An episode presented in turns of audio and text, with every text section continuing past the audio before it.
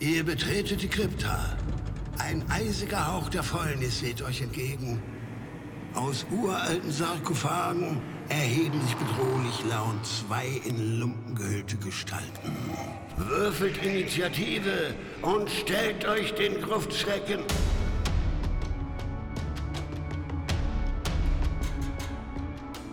Gruftschrecken, der deutschsprachige Oldschool-Rollenspiel-Podcast. Für das Pottwichteln mussten sich die Gruftschrecken laufende Männer, schwertschwingende Krieger mit nackten Oberschenkeln sowie knapp bekleidete Hexen ansehen und auf ihre Rollenspieltauglichkeit prüfen. Im Gedächtnis bleiben ihnen charismatische Showrunner, überdreht klischeehafte Nichtspielercharaktere, Echsenberater, ein Brunnen und ein fast nutzloses magisches Schwert. Im Anschluss an die Folge findet Moritz ein paar Worte zum plötzlichen Tod von Ingo Greifenklaue Schulze. Ihr seid herzlich eingeladen, gemeinsam mit uns zu trauern. Willkommen zur heutigen Folge, in der wir uns im Rahmen des Pottwichtelns mit einem Thema auseinandersetzen, das wir uns nicht selber ausgesucht haben, sondern das uns von einem anderen Podcast gestellt wurde. Und zwar kommt unser Thema von den Jungs von Plus 1 auf Podcast. An der Stelle erstmal einen kleinen Shoutout an die beiden. Das ist ein sehr cooler Podcast, den ich sehr regelmäßig höre und der sich vor allen Dingen auf Horror im Rollenspiel fokussiert. Also danke an Arne und Maurice für das folgende Thema. Gestern im Kino, heute am Spieltisch. Was sind Erwartungen und Hürden, wenn man Ideen aus Filmen, Serien ins Rollenspiel übertragen will? Geht das überhaupt so einfach?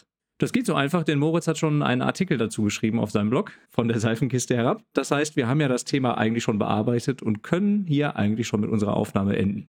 Ciao. Spaß beiseite. Natürlich werden wir uns noch ein bisschen mit diesem Thema auseinandersetzen und auch ein bisschen länger hoffentlich. Wir nehmen Moritz Artikel als Grundlage und konzentrieren uns ein bisschen darauf und versuchen das so ein bisschen als Struktur für diese Folge zu nehmen. Wir sind aber auch ein Oldschool-Rollenspiel-Podcast, das heißt, wir hacken das Thema ein bisschen und machen es möglichst konkret. Wir werden da jetzt nicht nochmal genau oder breit und theoretisch über dieses Thema sprechen, sondern wir haben uns zwei ganz konkrete Beispiele rausgesucht, deren Potenzial wir dahingehend ausloten werden, welche Elemente man für das Rollenspiel eigentlich übernehmen kann. Ich glaube, grundsätzlich sind wir uns beide einig, Moritz, jetzt musst du mal nicken oder den Kopf schütteln, dass man nicht den Film eins zu eins ins Rollenspiel oder an den Rollenspieltisch übertragen möchte oder nachspielen möchte, sondern wir versuchen natürlich bestimmte Elemente, Tropen oder Narrative zu übertragen.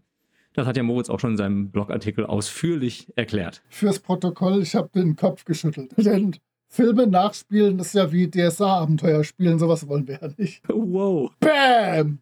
Zwei Minuten in die Aufnahme schon mit Ulysses verscherzt. Läuft. So schnell kann es gehen. Ich möchte aber vorher noch auf eine wichtige Sache hinweisen, nämlich auf einen weiteren Podcast oder auf weitere Podcast-Folgen, die es sich definitiv lohnt anzuhören. Und zwar nehmen System Matters zusammen mit dem Frank, der auch als Purple Tentacle bekannt ist, Folgen auf zu Filmen und stellen sich jedes Mal die Frage, welche Elemente man davon eigentlich ins Rollenspiel übernehmen kann. Wir haben uns also zwei Filme ausgesucht. Und zwar zum einen The Running Man, auf den ich mich ein bisschen konzentriert habe, und zum anderen den Film Der Krieger und die Hexe, den Moritz ein bisschen genauer unter die Lupe nehmen wird. Oh yeah. und vielleicht so vorab, es gibt wie angekündigt einen gigantischen Theorieteil. Ich habe das in meinem Blogartikel auf fünf Punkte grob runtergebrochen, die wir uns heute auch anschauen werden. Zum einen könnte man nochmal zurück wir wollen keine Filme nachspielen, aber man könnte das Setting übernehmen. Dann könnte man das Setting in eine andere Welt oder ein anderes Genre versetzen und so etwas aus dem Film gewinnen. Man könnte den zentralen Konflikt der ganzen Geschichte übernehmen. Man könnte einzelne Elemente herausnehmen, seien es Monster oder Waffen in meinem Fall, oder man könnte einzelne Personen einfach sich klauen und für seine eigenen Abenteuer verwenden. Das bietet sich bei beiden Filmen, die wir uns heute ansehen werden oder über die wir sprechen werden, extrem an. Ich kann schon mal für den Krieger und die Hexe sagen, da lässt sich auf allen Ebenen wunderschön etwas machen. Und bei Running Man, den habe ich mir jetzt schlauerweise bei Amma, ihr wisst schon, dieses große A, als Kaufstream gekauft und dann kam er aber leider vorgestern oder vor drei Tagen oder so im Fernsehen. Und zum Zeitpunkt der Aufnahme kommt nächste Woche Der Krieger und die Hexe als Schläferzfilm. Ich habe keine Ahnung, wie man dazu kommt, das in die Rubrik Schläferz zu packen, aber okay, da werden wir vielleicht später noch was zu hören. Okay, wie sieht's mit Running Man aus? Ja, The Running Man. Das ist ein Film mit Arnold Schwarzenegger aus dem Jahr 1987 von Paul Michael Glazer. Der spielt in einer dystopischen Zukunft, in der unfassbar entfernten Zukunft im Jahr 2017, in der die Menschen durch Fernsehpropaganda und moderne Gladiatorenkämpfe von den eigentlichen Problemen der Gesellschaft abgelenkt werden.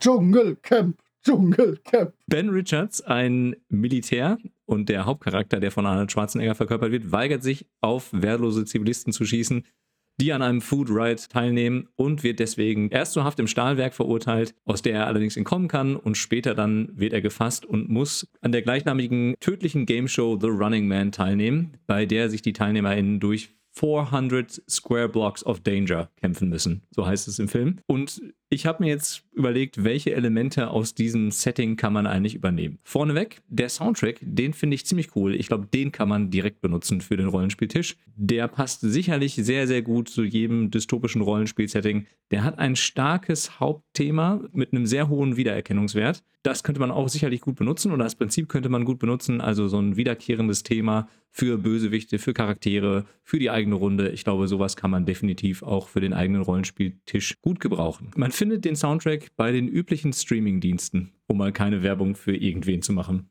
Wenn man jetzt das Setting dieses Films an den Rollenspieltisch bringen möchte, kann man es sich eigentlich ziemlich einfach machen. Denn ich habe nochmal einen Blick auf die Seite von Goodman Games geworfen und es gibt zumindest schon die Beta-Regeln für X-Crawl Classics. Das ist eine DCC-Variante, die vermutlich stark von The Running Man inspiriert wurde und bei der sich die Charaktere durch moderne Arenen kämpfen und versuchen zu überleben. Wenn man das Feeling haben möchte, wäre das vermutlich genau das richtige Regelwerk dafür. Dann hätte man direkt passende Charakterklassen, die unter anderem auch darauf ausgerichtet sind, jeden und alles niederzuringen, wenn man den Athlete als Charakterklasse auswählt. Und da kann ich direkt reingrätschen. Natürlich habe ich ältere Fassungen von X-Crawl im Regal stehen. Und ich glaube, D&D 4 war so der größte Boom, weil das ja sich auch total gut angeboten hat mit seinen extrem präzisen Regeln für so kleinere Skirmish-Kämpfe. Also D&D 4 und X-Crawl war eigentlich wirklich schon Running Man mit leicht fantastischem Background. Aber die Richtung war schon absolut zu sehen. Ja, sehr empfehlenswert. Ja, und ich meine, da wäre es ja sogar Setting immanent, dass man Turnierabenteuer spielt. Also es wird ja super passen. Könnte man tun, wenn man das wollte, ja. okay, kommen wir mal zu weiteren Dingen, die ich interessant fand und die man vielleicht übernehmen könnte. Ich finde, dieser Film hat sehr viele völlig klischeehafte und gleichzeitig überdrehte Charaktere, die man gut übernehmen könnte für sein eigenes Setting oder für sein eigenes Rollenspiel. Zum einen Damon Killian, dieser super unsympathische, über Leichten gehende Antagonist, der allerdings auch ein gewisses Charisma mit sich bringt und fähig ist, andere zu manipulieren. Was ich auch sehr schön finde, ist, der Charakter ist überhaupt nicht daran interessiert, den Hauptcharakter Ben Richards unbedingt töten zu müssen, sondern er will ihn ja eigentlich für seine eigenen Zwecke ausnutzen. Er hat also eine andere Motivation abseits der gewalttätigen Konfrontation. Und ich denke, diese Elemente lassen sich eigentlich auf fast jedes Setting übertragen, um wirklich einen coolen Bösewicht zu bauen. Gerade dieses Element, des charismatischen Bösewichts oder dieses Element, dass es eben nicht nur um das Ausschalten der Charaktere geht. Ich denke, da lassen sich viele Dinge übertragen. Was sich auch gut übertragen lässt, denke ich, sind die Stalker. Also diejenigen, die die Menschen, die sich durch diese Gameshow kämpfen, verfolgen und versuchen umzubringen. Da haben wir zum einen Buzzsaw, ein mit Kettensägen bewaffneter Kämpfer, den man zum Beispiel in einem Fantasy-Setting mit magischen Schwertern ausstatten könnte, die durch Fleisch wie Butter schneiden. Da hätte man direkt ein Äquivalent dazu. Professor Sub-Zero, im Film ist das ein Eishockey-Antagonist, der mit einer coolen Waffe aufwartet, die man vielleicht übernehmen könnte. Die hat so eine Form oder erinnert so ein bisschen an so einen Eishockeyschläger. Ich denke, da könnte man auch schon einfach ein bisschen dieses Flavor-Element übernehmen und vielleicht eine besondere Waffe mit einbringen. Gut, Fireball, der Stalker mit Flammenwerfer, der immun gegen Feuer ist, das ist jetzt nicht so herausstechend und lässt sich sicherlich einfach übertragen. Und dann haben wir noch Dynamo, der Blitze schießende Gegner, den man sich gut als Magier oder Kämpfer mit einem entsprechenden magischen Gegenstand vorstellen kann und sicherlich dann auch eins zu eins übertragen könnte. Ein Weihnachten kommt der auch ganz gut so, weil der ja oh so, ja. so ganz viele Blitzlichtchen ne, hat, mit denen er komplett übersät ist. Also das war mein heimlicher Favorit in diesem Film. Ohne den würde ich überhaupt keine Fassung dieses Films rausbringen wollen. Also der muss vorkommen. Der ist super cool. Du liebst ihn doch nur, weil er Opern singt. Äh, ja, genau. Seine Weihnachtsbaumoptik ist völlig zweitrangig. Was ich allerdings auch an diesen Charakteren cool fand und was man vielleicht auch übernehmen kann, ist, dass alle diese Charaktere auch Schwächen haben und sie können und werden auch überlistet oder besiegt, eben dadurch, dass man sie nicht direkt bekämpft, sondern indem man sie ein bisschen austrickst. Zum Beispiel Dynamo stirbt einfach dadurch, dass er mit Wasser benetzt wird und dann sich selber elektroschockt. Und Fireball wird beseitigt, indem sein Gastank manipuliert wird, den er auf dem Rücken trägt. Das heißt, die Spieler haben hier durchaus mächtige Gegner, denen sie gegenübertreten. Und gerade auch in dieser Situation in der Game Show sind es ja Gegner, die einfach besser auch bewaffnet sind als die Charaktere. Aber sie haben auch Schwachstellen und es gibt die Möglichkeit, sie durch List und Tücke zu überwinden. Und das fand ich eigentlich sehr schön, lässt sich ja auch gut in so einen Oldschool-Dungeon zum Beispiel übertragen. Außerdem, was ich auch gut fand, waren die Telling Names dieser Charaktere. Das heißt, sie hatten alle einen passenden Namen zu dem, was man schon von ihnen erwarten kann. Und ich denke, das kann man zu einem gewissen Grad übernehmen. Man darf es natürlich nicht übertreiben. Ich würde jetzt nicht einen NSC in meiner Rollenspielrunde unbedingt Fireball nennen wollen, aber die grundsätzliche Idee, dass man den Charakteren ein paar Telling Names verpasst, um auch ein paar Erwartungen zu wecken und die vielleicht auch zu brechen, das ist vielleicht keine schlechte Idee, was man auch mitnehmen kann für den Rollenspieltisch. Moritz, möchtest du noch was hinzufügen zu den Charakteren? Nee, ich würde ein bisschen zurückspringen wollen, aber sonst zu den Charakteren hast du wirklich alles gesagt und die schön verarbeitet. Ich würde gerne das Setting nämlich in ein anderes Genre versetzen. Ich schreibe nämlich gerade mit dem Dennis zusammen an einem Swords and Wizardry Abenteuer, wo die Charaktere in den Todesdungeon der Dunkelelfen geschickt werden und da einmal durch müssen. Und wir haben das tatsächlich so Running Man-mäßig aufgezogen mit bestimmten Punkten, wo man vorbei mit bestimmten Aufgaben, die man lösen muss, mit einer Sprecherstimme einer Dunkelelfin, die, die in jedem Raum beschimpft, die Abenteurergruppe und ihnen sagt, was sie wieder für eine Scheiße bauen und dass sie gleich sterben werden und sowieso sich eigentlich schon mal direkt hinlegen können mit ihren roten Shirts. Also wir haben wirklich einfach komplett dieses Szenario übernommen und in eine klassische Fantasy-Welt mit einem bösen Fantasy-Volk transformiert und das klappt super. Das macht echt Spaß, das zu schreiben und ich hoffe, das erscheint dann auch recht bald bei deutschen Verlegen, die Swords and Wizardry auch rausbringen. Willst du den Namen nicht schon wieder erwähnen? Nein, das sagen wir viel zu oft. Das muss ein Ende haben. Da könnt ihr mal schön recherchieren zu Hause. Wir wissen eh alle, wer gemeint ist. Ja, finde ich auch, ist eine gute Idee. Jetzt habt ihr das ja schon gemacht und habt es direkt in die Tat umgesetzt. Und ich bleibe mal bei dem Thema Dungeon. Den letzten Aspekt, den ich noch zu Running Man erwähnen möchte, ist nämlich das Dungeon Design. Mir sind dann nämlich so ein paar Sachen aufgefallen. Also natürlich, diese Game Show hat etwas von einem Dungeon ganz klar. Also ein unterirdischer Komplex, durch den sich die Charaktere hindurchkämpfen müssen oder die TeilnehmerInnen hindurchkämpfen müssen. Und da treffen sie auf Feinde und Fallen, das passt natürlich eins zu eins zu jedem Dungeon, das wir sonst auch so kennen. Was ich allerdings sehr schön finde, ist, dass zum Beispiel jeder der Gegner, auf den die Charaktere treffen, oder einige der Gegner, auf die die Charaktere treffen, ein eigenes Terrain haben, in dem sie kämpfen. Ich glaube, dass man ganz oft, wenn man Dungeons designt, gar nicht so das Gelände im Blick hat. Sub-Zero, der kämpft zum Beispiel auf einem Eishockeyfeld und hat deswegen einfach einen enormen Vorteil, weil er für diese Eisfläche eben besonders vorbereitet ist und die entsprechende Ausrüstung bei sich hat. Das heißt, man könnte zum Beispiel auch beim Dungeon Design Räume mit entsprechender Umgebung ausstatten, sodass sie dadurch interessanter werden. Das kann zum Beispiel eine Eisfläche sein, das kann aber auch eine Brücke sein, die von Lava umgeben ist, sodass halt die Charaktere oder die SpielerInnen die Chance haben, die Umgebung auszunutzen und sie vielleicht auch gegen den Gegner anwenden zu können. Und ich finde, das hat man viel zu selten im Blick, dass man das Gelände auch entsprechend interessant designt. Im Film gibt es außerdem ein paar Fallen. Die sind allerdings nicht dazu da, die Charaktere direkt anzugreifen, sondern sie nur in bestimmte Situationen zu zwingen.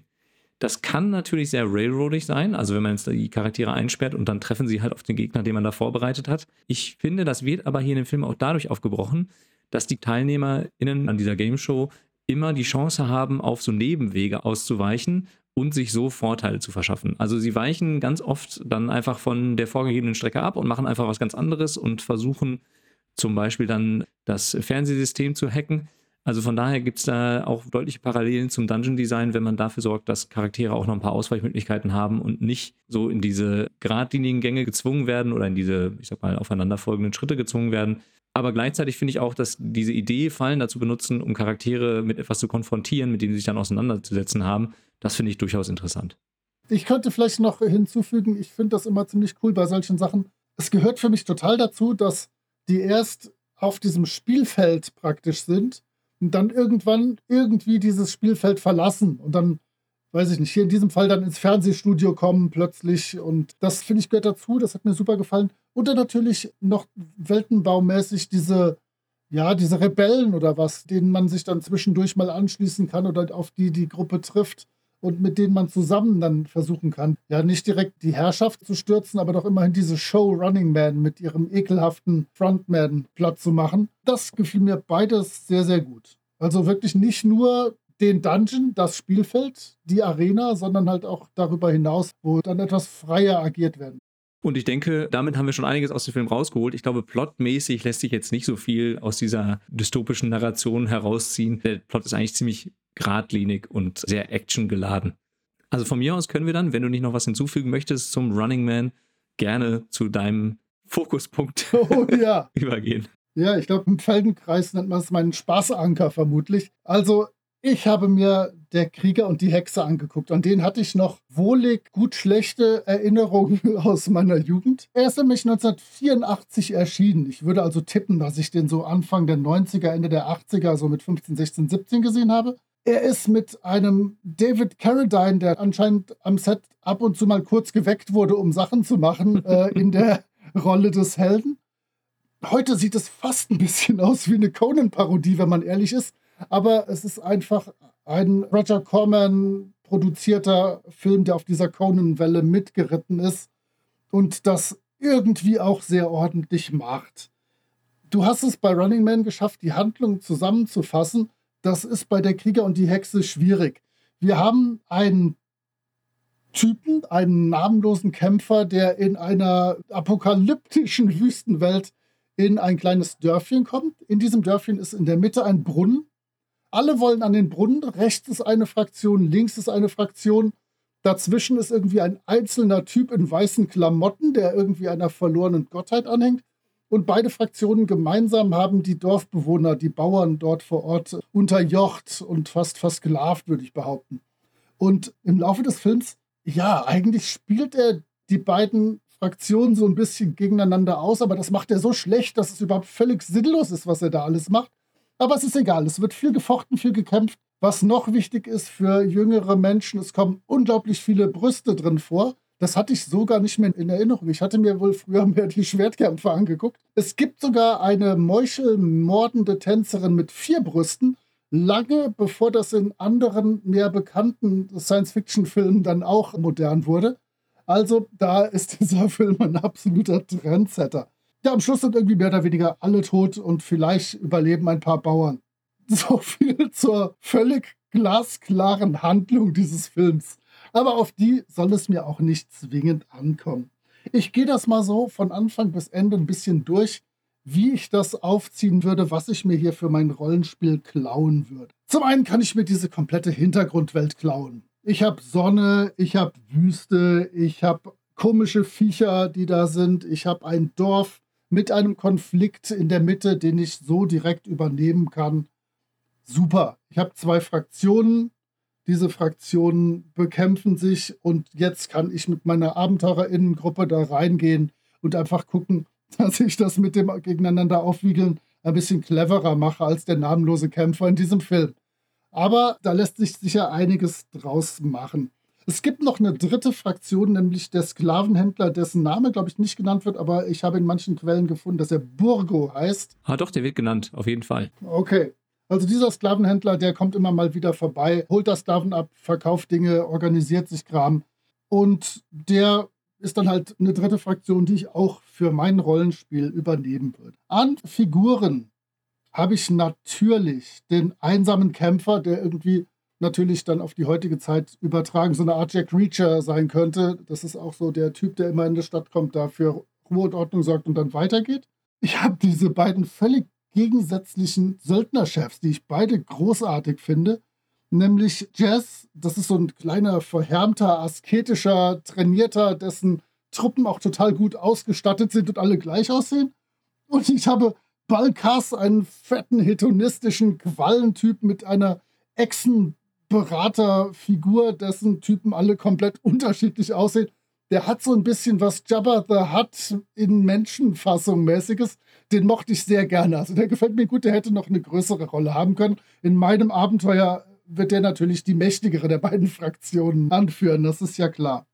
Du hattest schon den Soundtrack genannt. Ich fand hier den Soundtrack auch nicht übel. Der ist so ein bisschen Western-Style, bisschen keyboardig, bisschen Ennio Morricone in etwas unprofessioneller vielleicht, aber auch den könnte man verwenden. Ich mochte das. Wo du es gerade erwähnst, den Western-Soundtrack. Ich habe mir auch aufgeschrieben, dass da genau diese Themen gespielt werden, was so Western-Soundtracks angeht. Und gleichzeitig finde ich, hat dieser Film auch unfassbar viele Kameraeinstellungen, die an Western-Szenen erinnern. Also dieses Aufschlagen des Capes zum Beispiel, um zu zeigen, dass man eine Waffe dabei hat. Da habe ich mir direkt gedacht, das hätte auch eins zu eins in so einem Italo-Spaghetti-Western, wie es so schön heißt, passieren können. Ja, absolut, absolut. Das hätte gepasst. Dann gibt es unter dem Brunnen einen Dungeon, der sich dann irgendwie ja darunter erstreckt, wo man verschiedene Orte erreichen kann und den man von verschiedenen Orten aus erreichen kann. Den würde ich natürlich als allerersten ausbauen. Der geht natürlich in meinem Abenteuer unter. Beide Fraktionen hat wahrscheinlich sogar Klappen, die direkt in den jeweiligen Thronräumen aufgehen.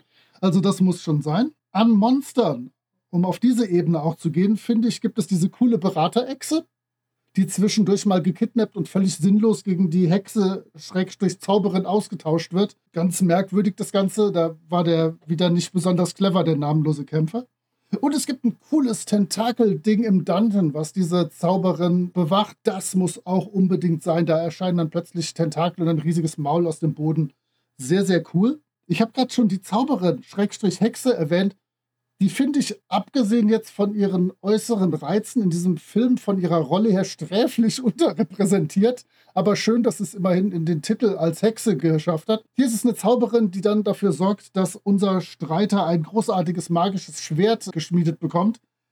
Und das magische Schwert, das saugt total. Das kann zwar Sachen kaputt hauen, aber dann im großen Endkampf, wo dann alle gegeneinander kämpfen, macht das nichts besonders Tolles. Also das macht jetzt keine Flammen, das hackt nicht durch 20 Leute durch, das verbessert nicht den Schwertkampf von David Carradine, das tut irgendwie so gar nichts richtig. Aber die Hexe, Schrägstrich Zauberin, hat ihm ein magisches Schwert organisiert. Und es wird ihm auch gestohlen zwischendurch, also das magische Schwert. Er hat es und kämpft gegen den Elitekrieger des einen Bösewichts und der nimmt ihm einfach das Schwert weg. ja, das passiert. Und eine Sache, die mir aufgefallen ist, die in mein Abenteuer unbedingt rein muss, David Carradine und viele andere, die in diesem Film kämpfen, schaffen es mit langen Kutten irgendwie, dass mindestens ein Oberschenkel immer gut zu sehen ist, durch irgendeinen so sexy Schlitz. Das finde ich großartig. Und wenn man darauf achtet, und ich hatte schon während dieses Filmes so meinen, oh, ein Oberschenkel blitzt raus, Blick gestärft. Wenn man im Schlusskampf drauf achtet, steht er irgendwann mal da und sein Cape ist so merkwürdig gestützt, dass man beide Oberschenkel zum Preis von einem sieht. Und das sieht ganz, ganz merkwürdig aus. Ich weiß nicht, da müssen die mit 50 Nähnadeln irgendwie was zusammengetackert haben, damit das so bescheuert aussieht. Aber das würde in meinem Abenteuer auch vorkommen, dass man nur kämpfen kann, wenn mindestens ein Oberschenkel zu sehen ist, um mal hier ein bisschen Ernst in diese Folge reinzubringen. Ich denke, auf allen Ebenen konnte man sehen, ist sowas zu tun. Ich habe jetzt die Ebene übersprungen, das Setting in ein anderes Genre versetzen, aber das klappt ja genauso. Im Prinzip ist das ja die Grundidee jedes Shadowrun-Abenteuers. Vielleicht, dass ich irgendwie zwei Konzerne habe, die es auf eine Sache abgesehen haben und die Runner können entweder die Sache organisieren oder die Konzerne gegeneinander ausspielen, ganz wie sie wollen. Oder ich ziehe das als Krimi auf mit zwei Gangs oder was auch immer das ist ja wirklich so ein Universalplot, der funktioniert immer und mit allem. Ja, diesen zentralen Konflikt mit dem Brunnen fand ich sehr cool, dass der einfach so da rumsteht und da ist halt Wasser, das ist das, was alle brauchen. Und deswegen müssen die alle irgendwie versuchen, Zugang zum Wasser zu kriegen. Ob man das jetzt mit Waffengewalt, mit Geld, mit List oder wie auch immer bekommt. Das hat mir auch sehr gut gefallen. Das hätte man vielleicht in dem Film ein bisschen besser noch ausnutzen können. Ich würde das in meinem Abenteuer noch auf mehreren Ebenen ein bisschen auswälzen. Ich hätte ja den riesigen Dungeon darunter, wo man sich dann da auch hinschleichen kann, nachdem man an etlichen Gefahren vorbeigekommen ist. Ja, ich weiß nicht, ob ich euch den Film unbedingt empfehlen soll, aber man kann da einige Dinge draus für Rollenspiel-Abenteuer ziehen. So weit bin ich bereit zu gehen. Und ich habe vielleicht noch so ein, zwei Dinge auch zu diesem Film zu ergänzen. Also ja, bitte. Abgesehen davon, dass er mich zum Teil völlig verwirrt hat, weil mir nicht ganz klar war, wie manche Dinge passieren und warum das jetzt gerade so ist, wie es ist und warum einige Leute umfallen, wenn sie nur mit dem Schwert berührt werden. Aber ich kann mich ganz vielen Dingen anschließen, die du gerade schon erwähnt hast. Was ich vielleicht nochmal ein bisschen ergänzen möchte, ist, also ich finde das Setting auch wirklich richtig, richtig cool. Nicht nur diesen Brunnen und diesen zentralen Konflikt, der da stattfindet, sondern auch einfach dieses rohstoffarme Wasteland, in dem er sich da bewegt und das dann einfach dafür sorgt, dass eben auch so eine Ressource wie Wasser überhaupt so eine wichtige Rolle spielt in diesem Film. Ich denke, sowas kann man sicherlich auch übertragen. Und was mir auch sehr gut gefallen hat, ist, dass dieses Prinzip des Show Don't Tell viel eingesetzt wird. Das heißt, viele Dinge werden gar nicht besonders intensiv erklärt oder aufgelöst oder irgendwie beschrieben oder man erfährt irgendwas darüber, dadurch, dass Charaktere sich darüber äußern, sondern manche Dinge passieren einfach und die sind dann sofort für den Betrachter oder die BetrachterInnen klar. Das wird zum Beispiel bei dem Brunnen direkt eingesetzt, bei dem grundlegenden Setting. Da wird zwar dann was kurz dazu erwähnt, aber grundsätzlich wird da jetzt nicht viel dazu erklärt. Und das finde ich ist im Prinzip, was man vielleicht auch übernehmen kann, dass man einfach vielleicht ein paar Dinge am Rollenspieltisch dann beschreibt und einfach auf die SpielerInnen wirken lässt, ohne groß irgendwas dazu erklären zu müssen und wieder die ganze Hintergrundgeschichte dazu aufzulösen. Ich habe vielleicht noch eine Sache, die so ein bisschen Terry Pratchettig ist, und zwar die Gottheit, von der wir nie großartig was erfahren, der dieser komische Typ mit den weißen Klamotten anhängt. Aber die ist so ein bisschen so, wie bei Pratchett, eine Gottheit existiert so lange, wie noch irgendjemand an sie glaubt. Und irgendwie scheint das die Gottheit zu sein, die mit diesem namenlosen und auch irgendwie gottlosen Kämpfer doch verbunden ist und ihn auf seinen weiteren Reisen auch begleiten wird. So heißt es dann am Schluss, als er dann nochmal loszieht und natürlich dann so nicht in den Sonnenuntergang reitet, aber doch irgendwie halt das Dorf verlässt und sich auf seinen weiteren Weg macht und weitere Abenteuer besteht. Und da wird dann auch diese auch nicht genannte Gottheit mit ihm sein.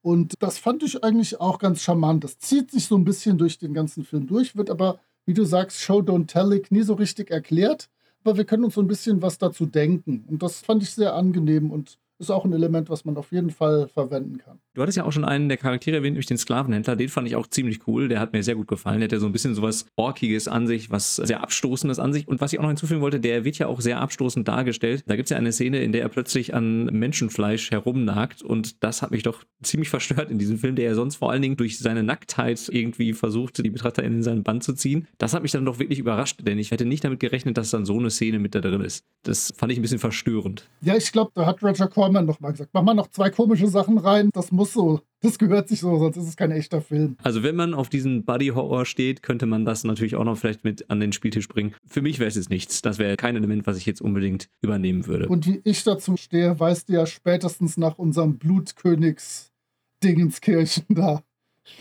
Richtig.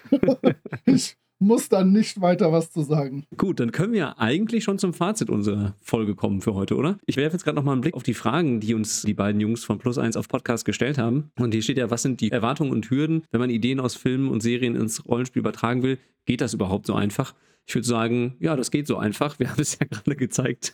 Wenn selbst wir das können. Welche Dinge man übernehmen kann. Wie gesagt, wir haben uns ja vor allen Dingen auf Elemente fokussiert und ich glaube, man kann aus sehr, sehr vielen Filmen einfach genau diese Dinge herausziehen. Ob es jetzt Charaktere sind oder Settings oder grundsätzliche Setting-Ideen oder so ein paar Grundnarrative und Tropen. Ich glaube, da bieten ganz, ganz viele Filme sehr viel Potenzial und auch solche Filme wie Der Krieger und die Hexe, die doch eher anstrengend anzuschauen sind und vielleicht auch nicht so gut gealtert sind. Ich fürchte, der war auch damals schon nicht viel besser aber ich konnte das noch nicht so absetzen. Ich möchte dem tatsächlich nichts hinzufügen, außer halt wirklich dem heißen Tipp, versucht nicht irgendwie einen Film nachzuspielen. Was weiß ich, sei es der Hobbit oder Herr der Ringe oder sowas. Das ist immer ja, gezwungen und das wird euch und eurer Gruppe keinen Spaß machen, aber Elemente klauen ist immer super. Gut, und mit diesem Schlusswort können wir eigentlich dann auch unsere Folge für heute beenden. Wir hören uns beim nächsten Mal. Jo, ciao. ciao. Wir haben die Gruftstreckenfolge am 28.11.21 aufgenommen und ich bin immer noch am Boden zerstört, dass Ingo Greifenklaue Schulze vor zwei Tagen verstorben ist. Da er das Blockwichtel mitorganisiert hat, ist hier der richtige Ort und die richtige Zeit, ihn kurz zu würdigen. Es ist mir ein persönliches Bedürfnis, dazu ein paar Worte zu sagen, denn ich durfte Ingo gut kennen und hatte aufgrund unserer Liebe zum Oldschool-Rollenspiel in den letzten 15 Jahren zahllose Berührungspunkte mit ihm. Als ich 2007 in die deutsche Szene kam, war dein Greifenklaue-Blog eine echte Inspiration für die Seifenkiste. Auch dein Podcast war einer der ersten, die ich hörte. Und für dein Fernsehen, die Greifenklaue, habe ich ein Setting und ein Abenteuer für Mutant Future geschrieben. Oh ja, das Scene with the Sheen war ein tolles Teil, das mehr Ausgaben verdient gehabt hätte. Später warst du dann Mitglied meines Teams, mit dem ich Herr der Labyrinth übersetzt habe und wir haben etliche Stunden gemeinsam auf der RPC an diversen Ständen gesessen und Fanzines oder anderes altmodisches Zeugs verkauft. Und du warst immer freundlich und hilfsbereit. Es war immer toll, Zeit mit dir zu verbringen. In den nächsten Jahren war es mir immer eine Ehre und eine Pflicht, mit Abenteuern an deinen One-Page-Dungeon-Wettbewerben teilzunehmen. Wo ich zwar immer verloren habe oder irgendwie Platz 400 belegt habe, aber es war toll und du hast sie mit den unterschiedlichsten Partnern gestemmt Und ihr hattet immer so unfassbar viele Preise, dass selbst nicht mit Platz 3000 noch was übrig geblieben ist. Auch in Foren wie dem Dungeon Slayers Forum, dem Tunnelorn oder deinem eigenen Greifenklaue Forum haben wir uns oft und intensiv ausgetauscht. Im letzten Jahr erst hast du dich am Gratis-Rollenspieltag um den Abenteuerwettbewerb gekümmert und wir haben bei Orkenspalter TV in zwei Panels gesessen. Zu eben jenem Wettbewerb und zum Thema Fanzines, wo du eine absolute Koryphäe warst und das habe ich immer sehr bewundert.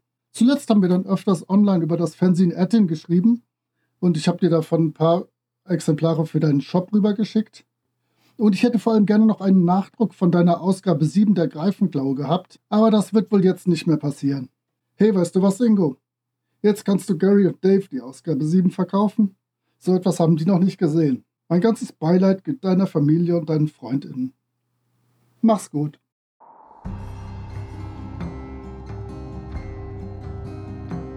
Ihr findet die Gruftschrecken unter anchor.fm slash Gruftschrecken, unter twitter.com slash Gruftschrecken und über alle gängigen Podcatcher. Vielen Dank an Sascha von Yellow King Productions für die Produktion des Intros. Dank auch an Nick DiSalvo und seine Band Elder für die freundliche Genehmigung, ihren Song 3 für das Outro nutzen zu dürfen. Wir freuen uns über inhaltliches Feedback, positive Bewertungen und neue HörerInnen.